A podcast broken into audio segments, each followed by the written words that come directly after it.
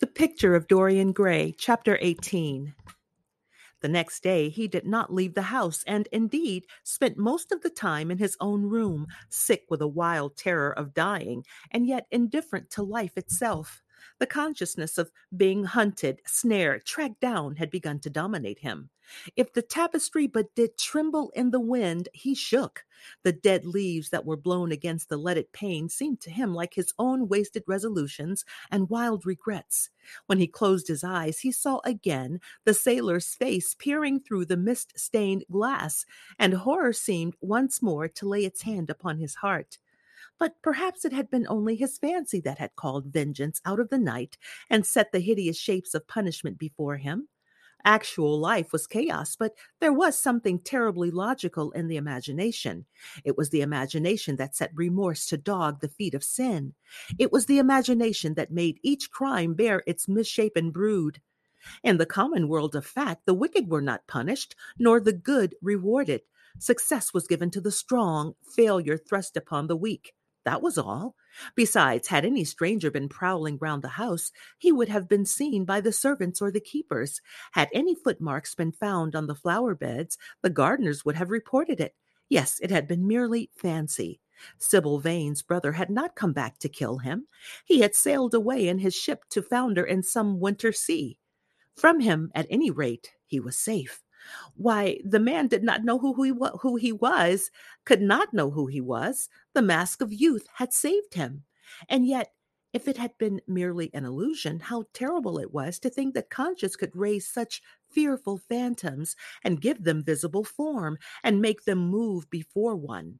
What sort of life would his be if day and night shadows of his crime were to peer at him from silent corners, to mock him from secret places, to whisper in his ear as he sat at the feast, to wake him with icy fingers as he lay asleep?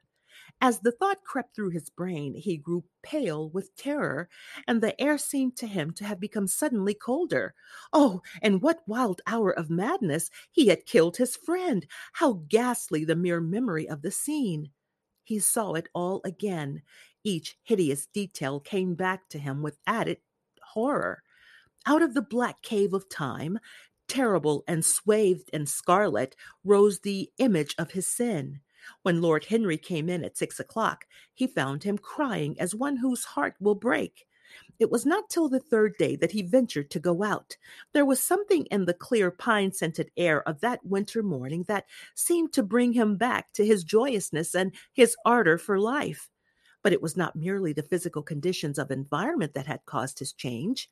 His own nature had revolted against the excess of, ang- of anguish that had sought to maim and mar the perfection of its calm.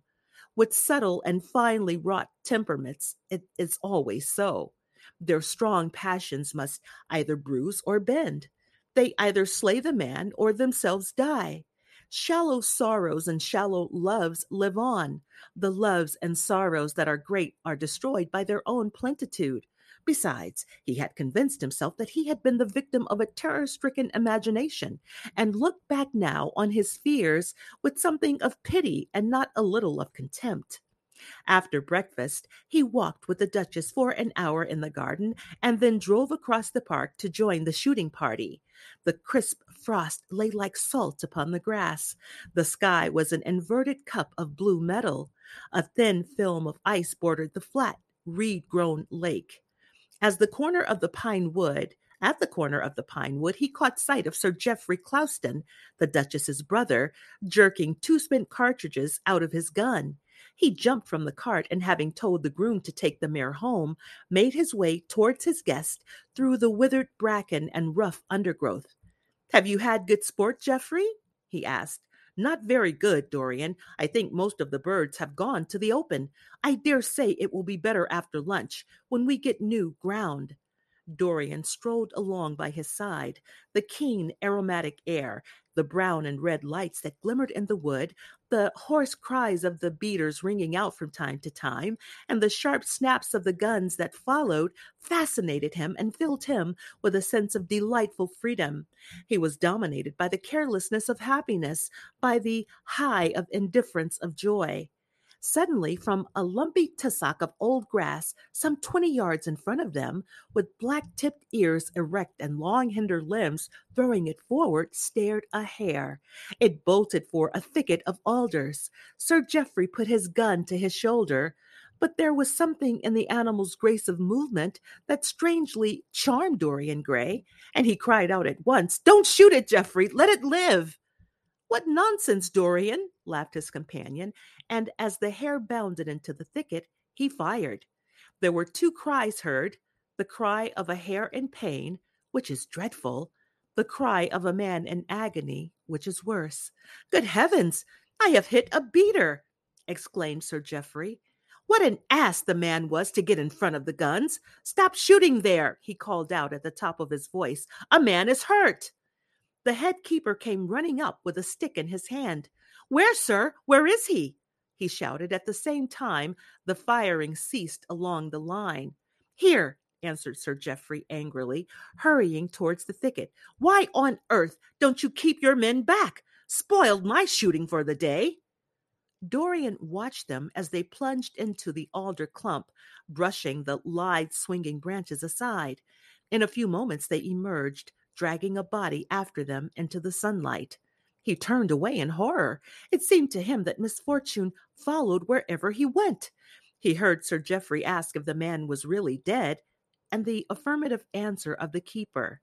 The wood seemed to him to have become suddenly alive with faces. There was the trampling of myriad feet and the low buzz of voices. The great copper breasted pheasant came beating through the boughs overhead. After a few moments, that were to him in his perturbed state like endless hours of pain, he felt a hand laid on his shoulder.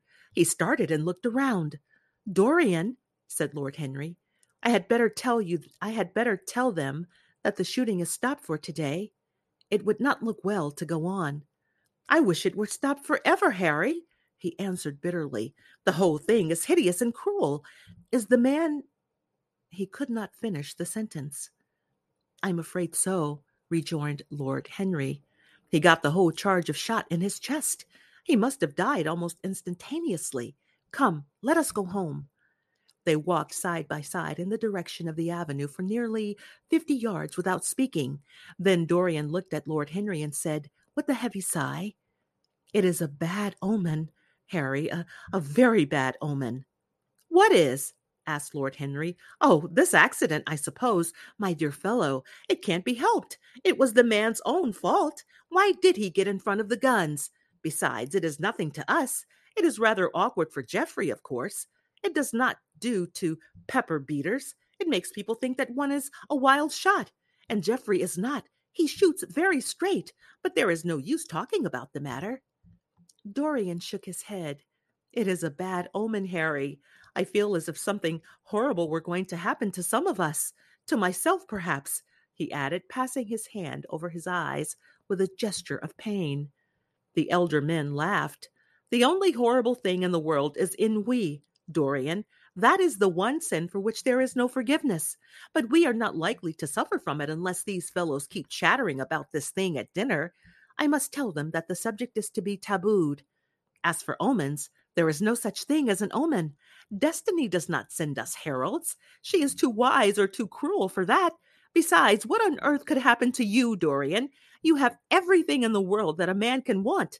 There is no one who would not be delighted to change places with you. There is no one with whom I would not change places, Harry. Don't laugh like that. I am telling you the truth. The wretched peasant who has just died is better off than I am. I have no terror of death. It is the coming of death that terrifies me. Its monstrous wings seem to wheel in the leaden and the leaden air around me. Good heavens, don't you see a man moving behind the trees there, watching me, waiting for me? Lord Henry looked in the direction in which the trembling gloved hand was pointing. Yes, he said, smiling. I see the gardener waiting for you. I suppose he wants to ask you what flowers you wish to have on the table tonight. How absurdly nervous you are, my dear fellow. You must come and see my doctor when we get back to town. Dorian heaved a sigh of relief as he saw the gardener approaching. The man touched his hat. glanced for a moment at Lord Henry in a hesitating manner, and then produced a letter, which he handed to his master. Her Grace told me to wait for an answer, he murmured. Dorian put the letter in his pocket. Tell her Grace that I am coming in, he said coldly. The man turned round and went rapidly in the direction of the house. How fond women are of doing dangerous things, laughed Lord Henry. It is one of the qualities in them that I admire most. A woman will flirt with anybody in the world as long as other people are looking on. How fond you are of saying dangerous things, Harry. In the present instance, you are quite astray. I like the Duchess very much, but I don't love her. And the Duchess loves you very much, but she likes you less, so you are excellently matched. You are talking scandal, Harry, and there is never any basis for scandal. The basis of every scandal is an immoral certainty, said Lord Henry, lighting a cigarette. You would sacrifice anybody, Harry, for the sake of an epigram. The world goes to the altar of its own accord, was the answer. I wish I could love, cried Dorian Gray with a deep note of pathos in his voice. But I seem to have lost the passion and forgotten the desire. I am too much concentrated on myself, my own personality has become a burden to me. I want to escape, to go away, to forget. It was silly of me to come down here at all. I think I shall I shall send a wire to Harvey to have the yacht got ready. On a yacht, one is safe. Safe from what, Dorian? Are you in some trouble? Why not tell me what it is? You know I would help you. I can't tell you, Harry, he answered sadly, and I dare say it is only a fancy of mine. This unfortunate incident has upset me. I have a horrible presentiment that something of the kind may happen to me. What nonsense! I hope it is, but I can't help feeling it. Ah, here is the Duchess, looking like Artemis in a tailor made gown. You see, we have come back, Duchess. I have heard all about it, Mr. Gray, she answered. Poor Geoffrey is terribly upset, and it seems that you asked him not to shoot the hare. How curious! Yes, it was very curious. I don't know what made me say it. Some whim, I suppose. It looked the loveliest of little live things. But I am sorry they told you about the man. It is a hideous subject. It is an annoying subject, broke in Lord Henry. It has no psychological value at all. Now, if Geoffrey had done the thing on purpose, how interesting he would be. I should like to know someone who had committed a real murder. How horrid of you, Harry! cried the Duchess. Isn't it, Mr. Gray? Harry, Mr. Gray is ill again. He is going to faint. Dorian drew himself up with an effort and smiled. It is nothing, Duchess, he murmured. My nerves are dreadfully out of order. That is all. I am afraid I walked too far this morning. I didn't hear what Harry said. What Harry said. Was it very bad? You must tell me some other time. I think I must go and lie down. You will excuse me, won't you? They had reached a they had reached the great flight of steps that led from the conservatory onto the terrace. As the glass door closed behind Dorian, Lord Henry turned and looked at the Duchess with his slumberous eyes. Are you very much in love with him? he asked. She did not answer for some time, but stood gazing at the landscape. I wish I knew, she said at last. He shook his head. Knowledge would be fatal. It is the uncertainty that charms one. A mist makes things wonderful one may lose one's way. All ways end at the same point, my dear Gladys. What is that? Delusion. It is my debut in life, she sighed. It came to you crowned. I am tired of strawberry leaves. They become you, only in public. You would miss them, said Lord Henry. I will not part with a petal. Monmouth has ears. Old age is dull of hearing. Has he never been jealous? I wish he had been. He glanced about as if in search of something. What are you looking for? she inquired. The button from your foil, he answered. You have dropped it. She laughed. I still have the mask. It makes your eyes lovelier, was his reply. She laughed again. Her teeth showed like white seeds in a scarlet fruit. Upstairs, in his own room, Dorian Gray was lying on a sofa, with terror in every tingling fiber of his body. Life had suddenly become too hideous a burden for him to bear. The dreadful death of the unlucky beater, shot in the thicket like a wild animal, had seemed to him to prefigure death for himself also. He had nearly swooned at what Lord Henry had said in a chance mood of cynical jesting. At five o'clock, he rang his bell for his servant to give him orders, to give him orders to pack his things for the night express to town, and to have the brougham at the door by eight thirty. He was determined not to sleep another night at Selby Royal. It was an ill omened place. Death walked there in the sunlight. The grass of the forest had been spotted with blood. Then he wrote a note to Lord Henry, telling him that he was going to town to consult his doctor and asking him to entertain his guest in his absence. As he was putting it into the envelope, a knock came to the door, and his valet informed him that the head keeper wished to see him. He frowned and bit his lip. Send him in, he muttered after some moments' hesitation. As soon as the man entered, Dorian pulled his checkbook out of a drawer and spread it out before him. I suppose you have come about the unfortunate accident this morning, Thornton, he said, taking up a pen. Yes, sir, answered the gamekeeper. Was the poor fellow married? Had he any people dependent upon him? asked Dorian, looking bored. If so, I should not like them to be left in want, and will send them any sum of money you think necessary. We don't know who he is, sir. That is what I took the liberty of coming to you about. Don't know who he is? Said Dorian listlessly. What do you mean? Wasn't he one of your men? No, sir. Never saw him before. Seems like a sailor, sir. The pen dropped from Dorian's from Dorian Gray's hand, and he felt as if his heart had suddenly stopped beating. A sailor? he cried out. Did you say a sailor? Yes, sir. He looks as if he had been some sort of sailor, tattooed on both arms and that kind of thing. Was there anything found on him? said Dorian, leaning forward and looking at the man with startled eyes. Anything that would tell his name? Some money, sir, not much, and a six shooter. There was no name of any kind. A decent looking man, sir, but rough like, a sort of sailor, we think. Dorian started to his feet. A terrible hope fluttered past him. He clutched at it madly. Where is the body? he exclaimed. Quick, I must see it at once. It is in an empty stable in the home farm, sir. The folk don't like to have that sort of thing in their houses. They say a corpse brings bad luck.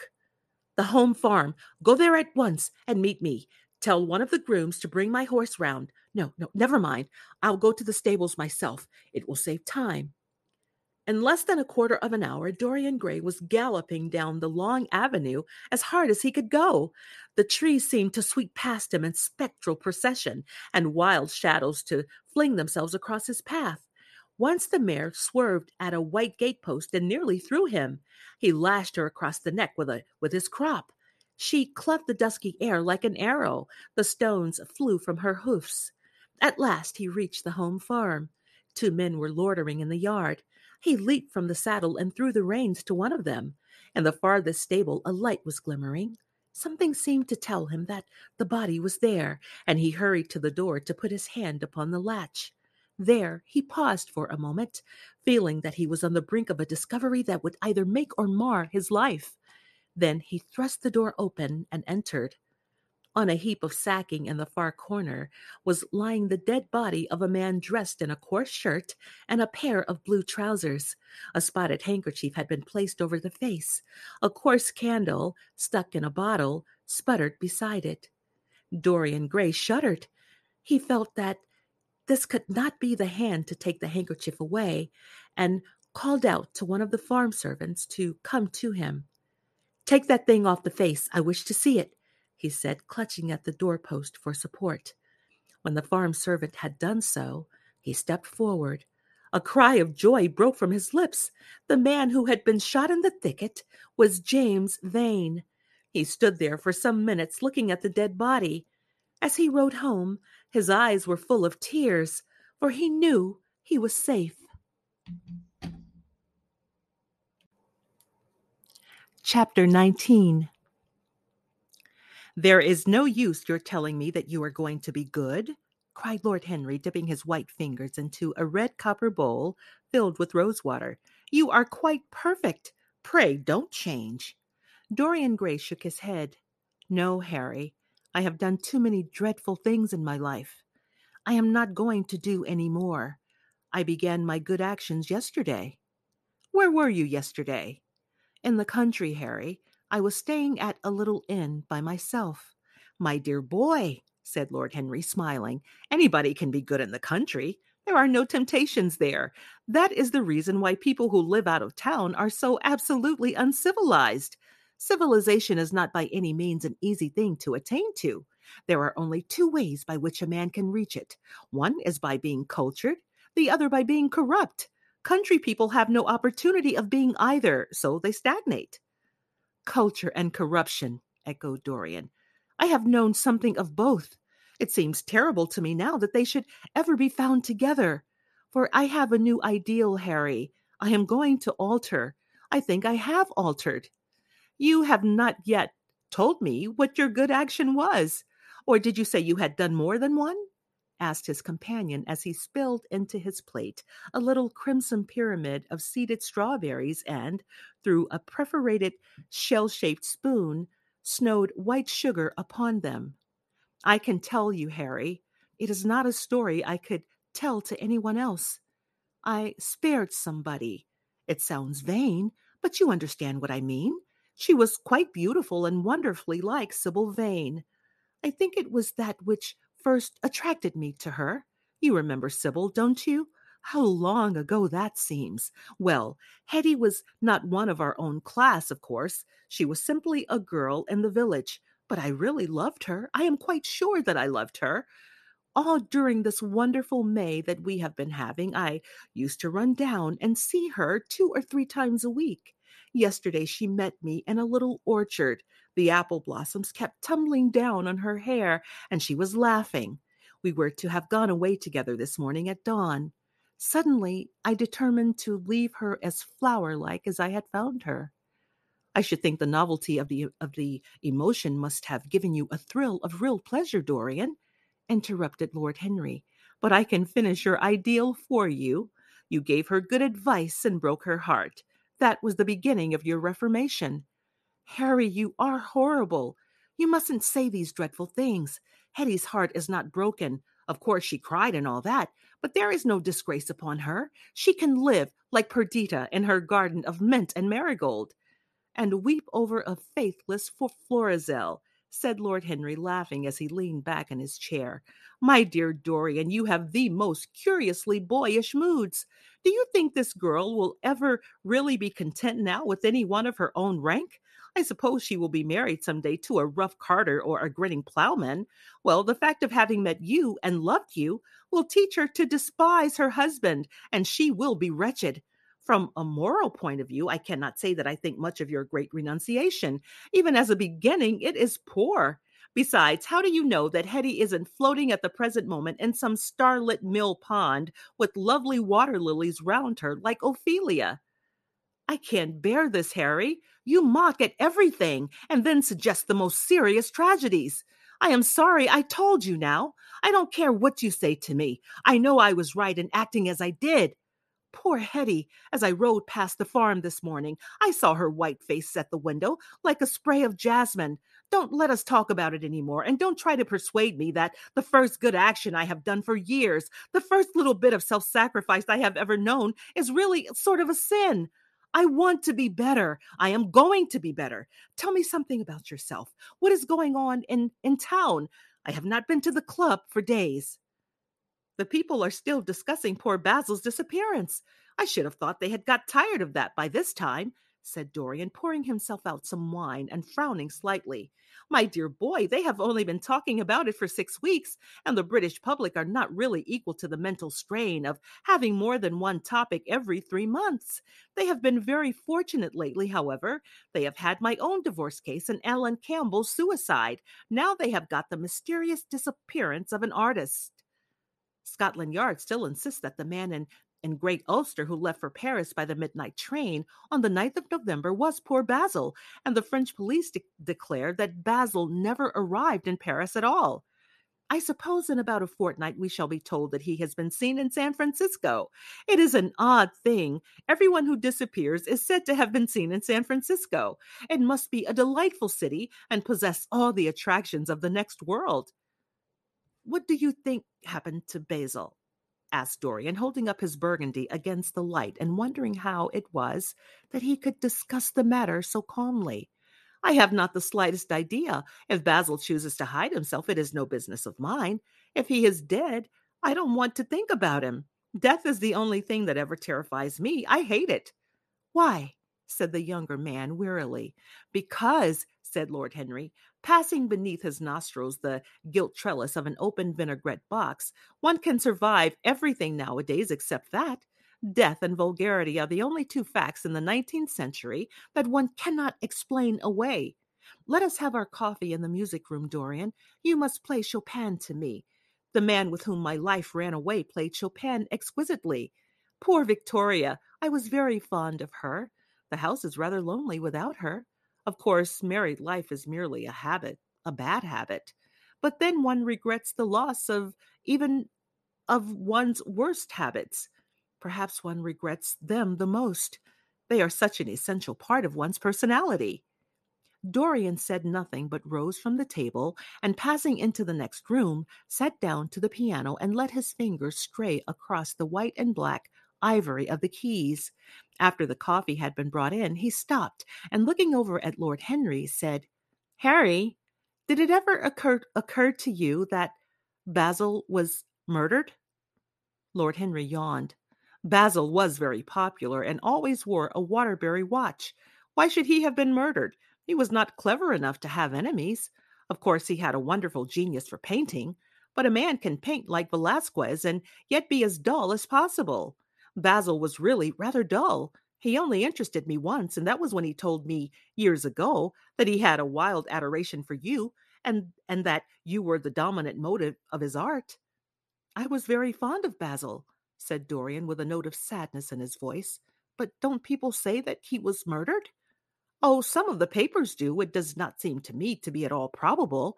I know there are dreadful places in Paris, but Basil was not the sort of man to have gone to them. He had no curiosity. It was his chief defect. What would you say, Harry, if I told you that I had murdered Basil? said the younger man. He watched him intently after he had spoken. I would say, my dear fellow, that you were posing for a character that doesn't suit you. All crime is vulgar, just as all vul- vulgarity is crime. It is not in you, Dorian, to commit a murder. I am sorry if I hurt your vanity by saying so, but I assure you it is true. Crime belongs exclusively to the lower orders. I don't blame them in the smallest degree. I should fancy that crime was to them what art is to us simply a method of procuring extraordinary sensations.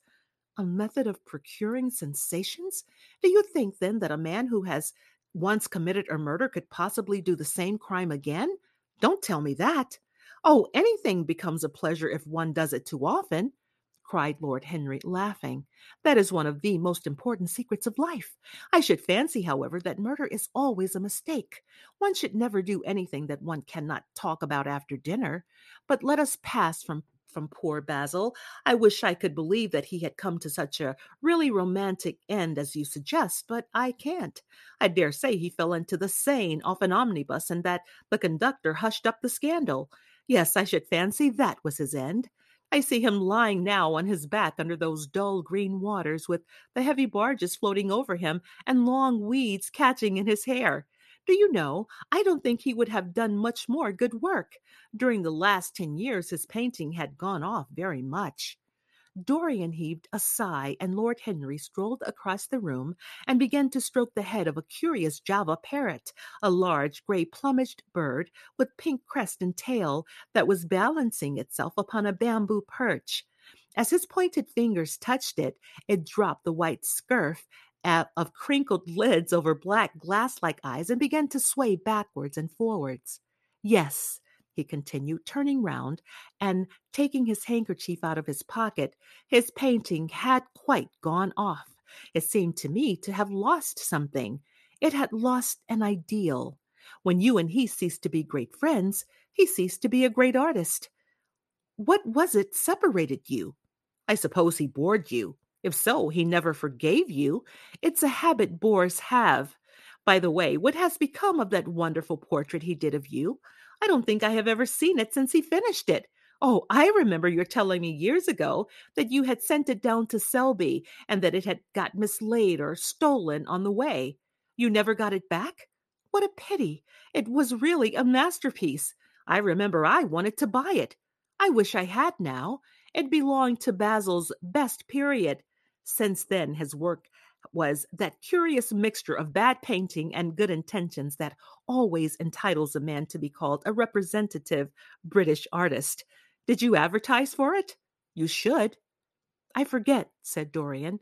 I, I suppose I did, but I never really liked it. I am sorry I sat for it. The memory of the thing is hateful to me. Why do you talk of it? It used to remind me of those curious lines in some play, Hamlet, I think. How do they run? Like the painting of a sorrow, a face without a heart. Yes, that is what it was like. Lord Henry laughed. If a man treats life artistically, his brain is his heart, he answered, sinking into an armchair. Dorian Gray shook his head and struck some soft chords on the piano, like the painting of a sorrow, he repeated, a face without a heart. The elder man lay back and looked at him with half closed eyes. By the way, Dorian, he said after a pause, what does it profit a man if he gain the whole world and lose how does the quotation run? His own soul? The music jarred, and Dorian started and stared at his friend. Why do you ask me that, Harry? My dear fellow, said Lord Henry, elevating his eyebrows in surprise. I asked you because I thought you might be able to give me an answer. That is all. I was going through the park last Sunday, and close by the marble arch there stood a little crowd of shabby looking people listening to some vulgar street preacher. As I passed by, I heard the man yelling out that question to his audience. It struck me as being rather dramatic.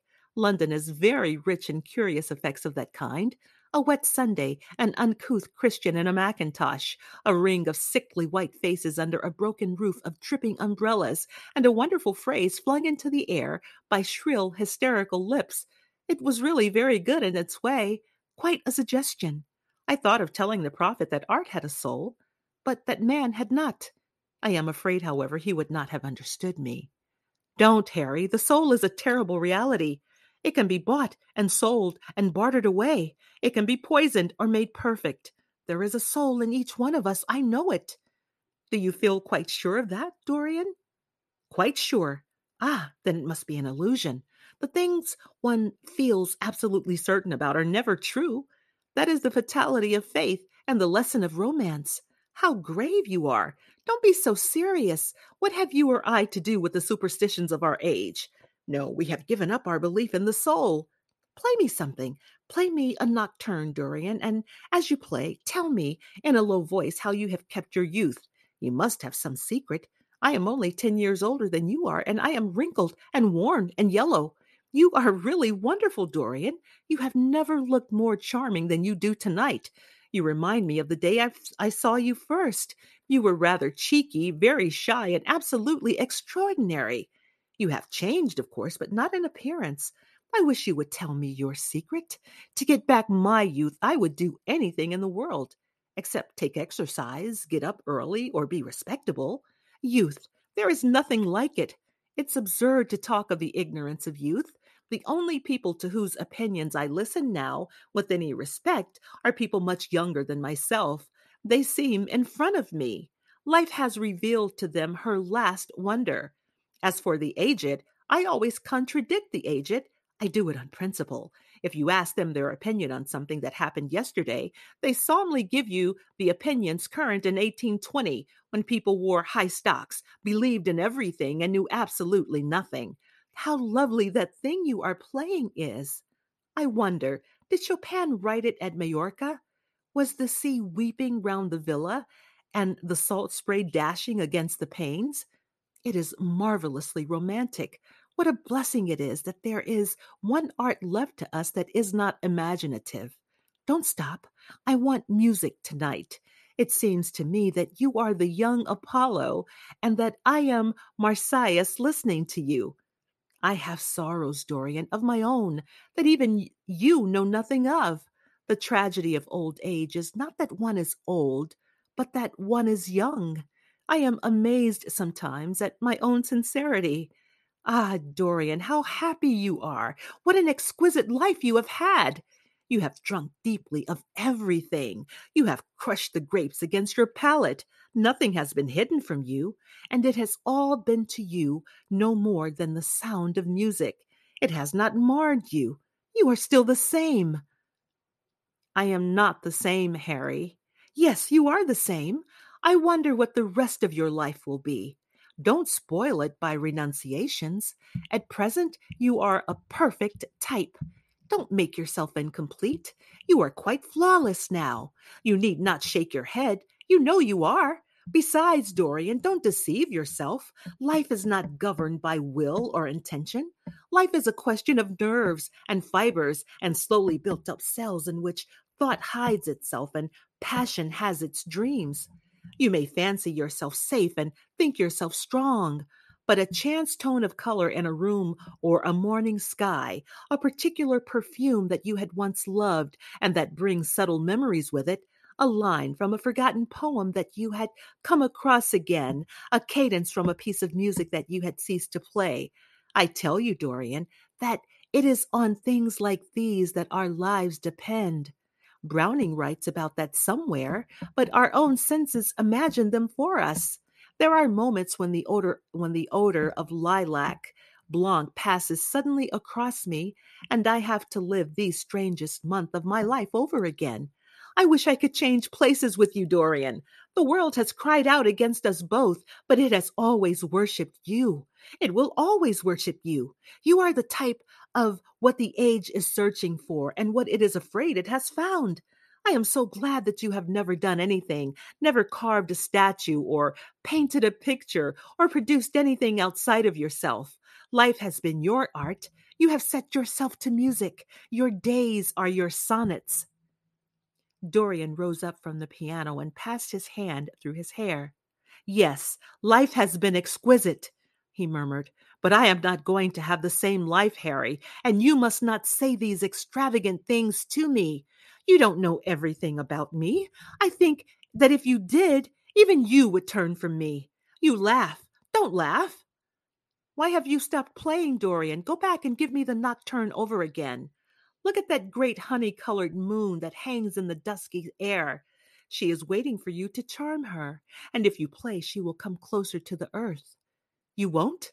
Let us go to the club then. It has been a charming evening, and we must end it charmingly. There is someone at White's who wants immensely to know you, young Lord Poole, Bournemouth's eldest son. He has already copied your neckties and has begged me to introduce him to you. He is quite delightful and rather reminds me of you. I hope not, said Dorian with a sad look in his eyes. But I am tired tonight, Harry. I shan't go to the club. It is nearly eleven, and I want to go to bed early. Do stay. You have never played so well as tonight. There was something in your touch that was wonderful. I had more expression than I had ever heard from it before. It is because I am going to be good, he answered, smiling. I am a little changed already. You cannot change to me, Dorian, said Lord Henry. You and I will always be friends. Yet you poisoned me with a book once. I should not forgive that. Harry, promise me that you will never lend that book to anyone. It does harm. My dear boy, you are really beginning to moralize. You will soon be going about like the converted and, and the revivalists warning people against all the sins of which you have grown tired.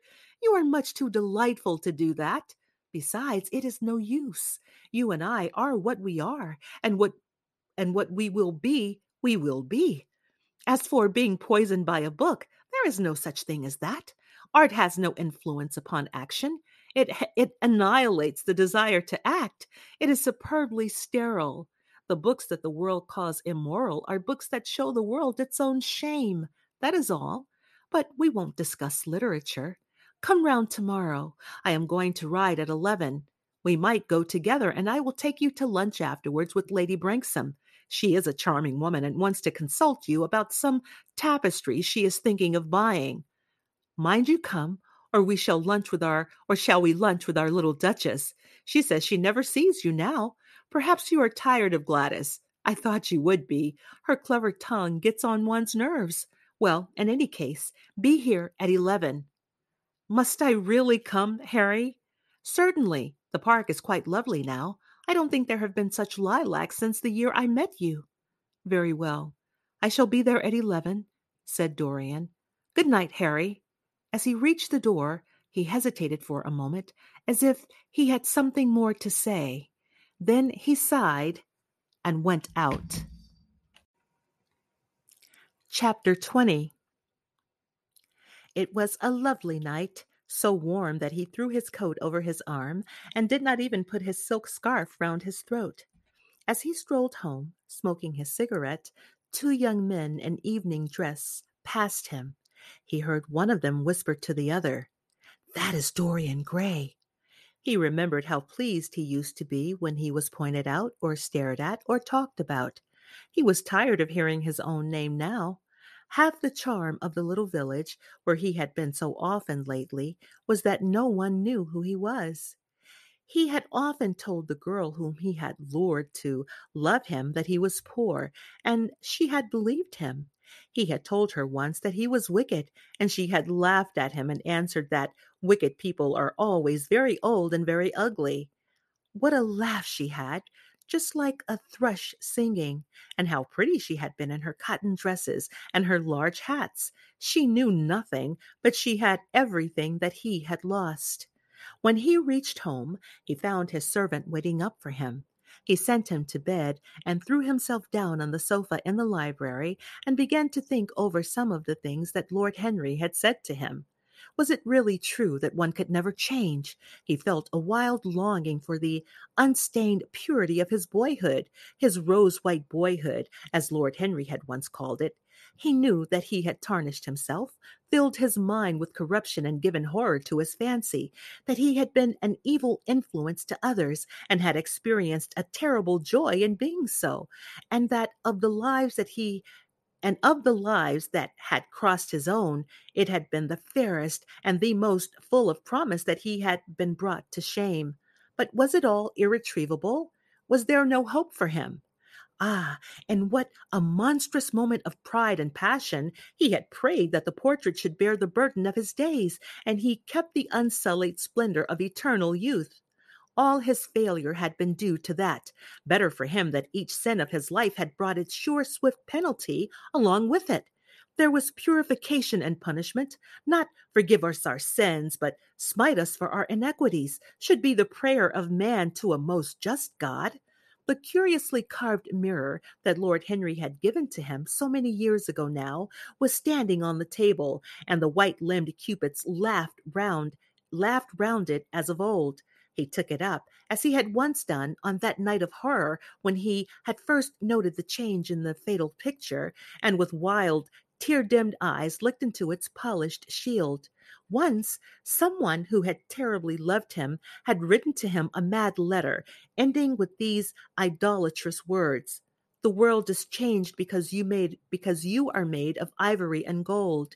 The curves of your lips re- rewrite history. The phrases came back to his memory, and he repeated them over and over to himself. Then he loathed his own beauty, and flinging the mirror to the floor, crushed it into silver splinters beneath his heel. It was his beauty that had ruined him, his beauty and the youth that he had prayed for. But for those two things, his, his life might have been free from stain. His beauty had been to him but a mask, his youth but a mockery. What was youth at best? A green and unripe time, a time of shallow moods and sickly thoughts.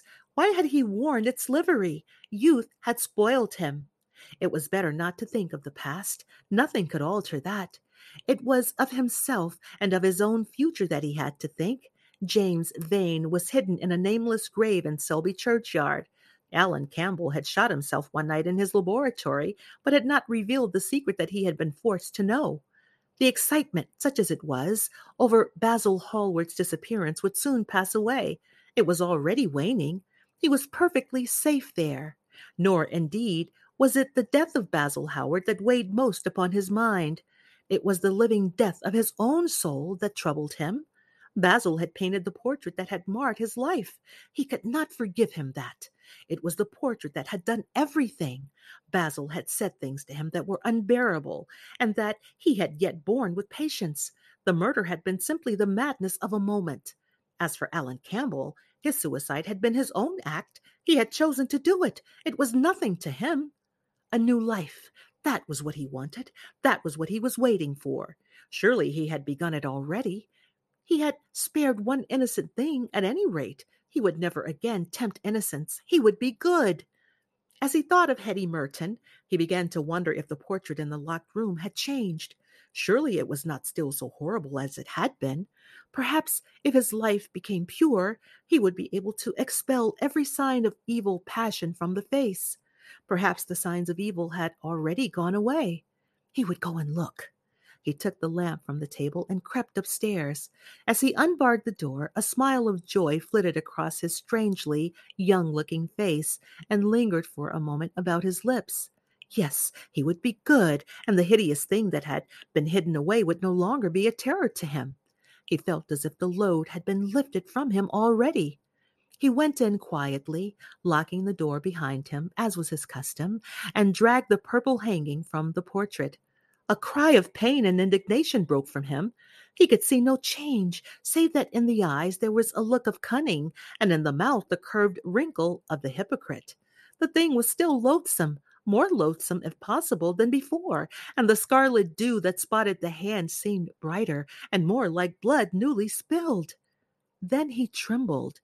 Had it been merely vanity that had made him do this one good deed?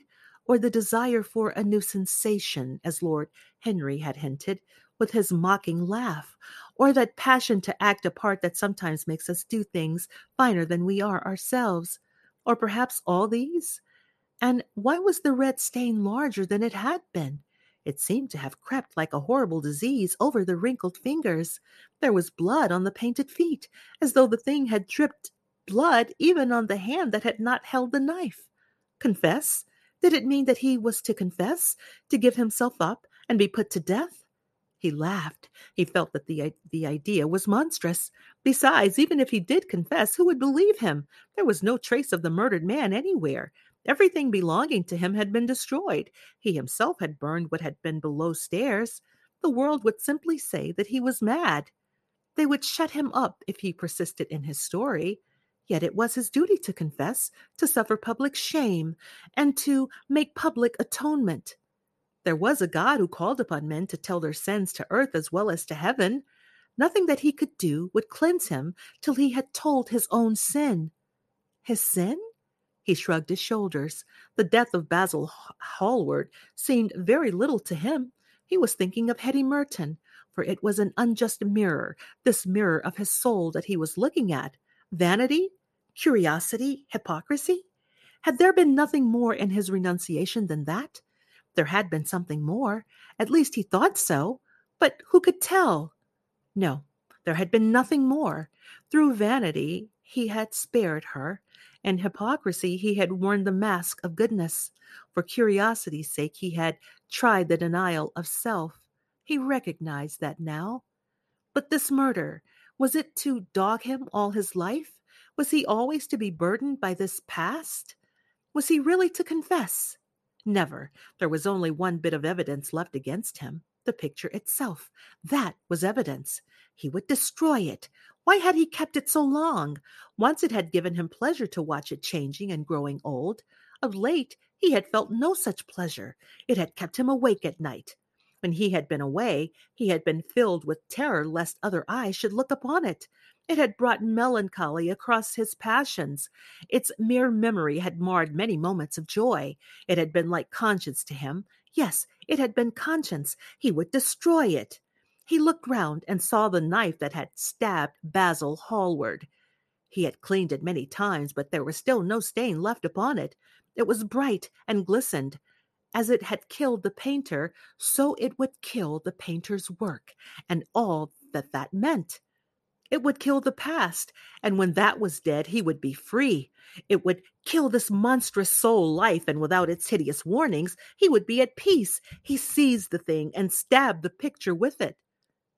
There was a cry heard and a crash. The cry was so horrible in its agony that the frightened servants woke and crept out of their rooms. Two gentlemen, who were passing in the square below, stopped and looked up at the great house.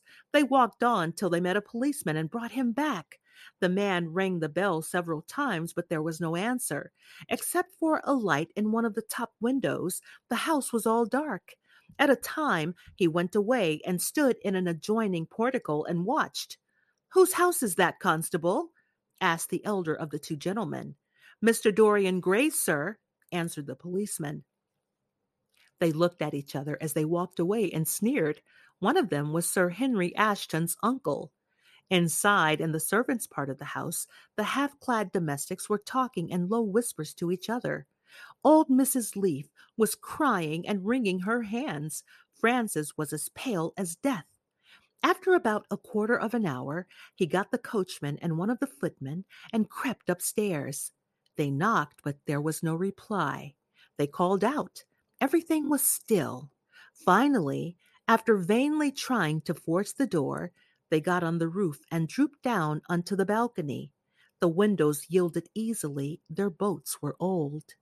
When they entered, they found hanging upon the wall a splendid portrait of their master as they had seen him last, and all the wonder of his exquisite youth and beauty. Lying on the floor was a dead man in evening dress, with a knife in his heart. He was withered, wrinkled, and loathsome of visage. It was not till they had examined the rings that they recognized who it was. The end of the picture of Dorian Gray. Thank you guys so much for listening here at Carla Reads the Classics. I really appreciate that you have tuned in and listened to this great story. And I hope you will tune in for further readings here at Carla Reads the Classics. Until next time.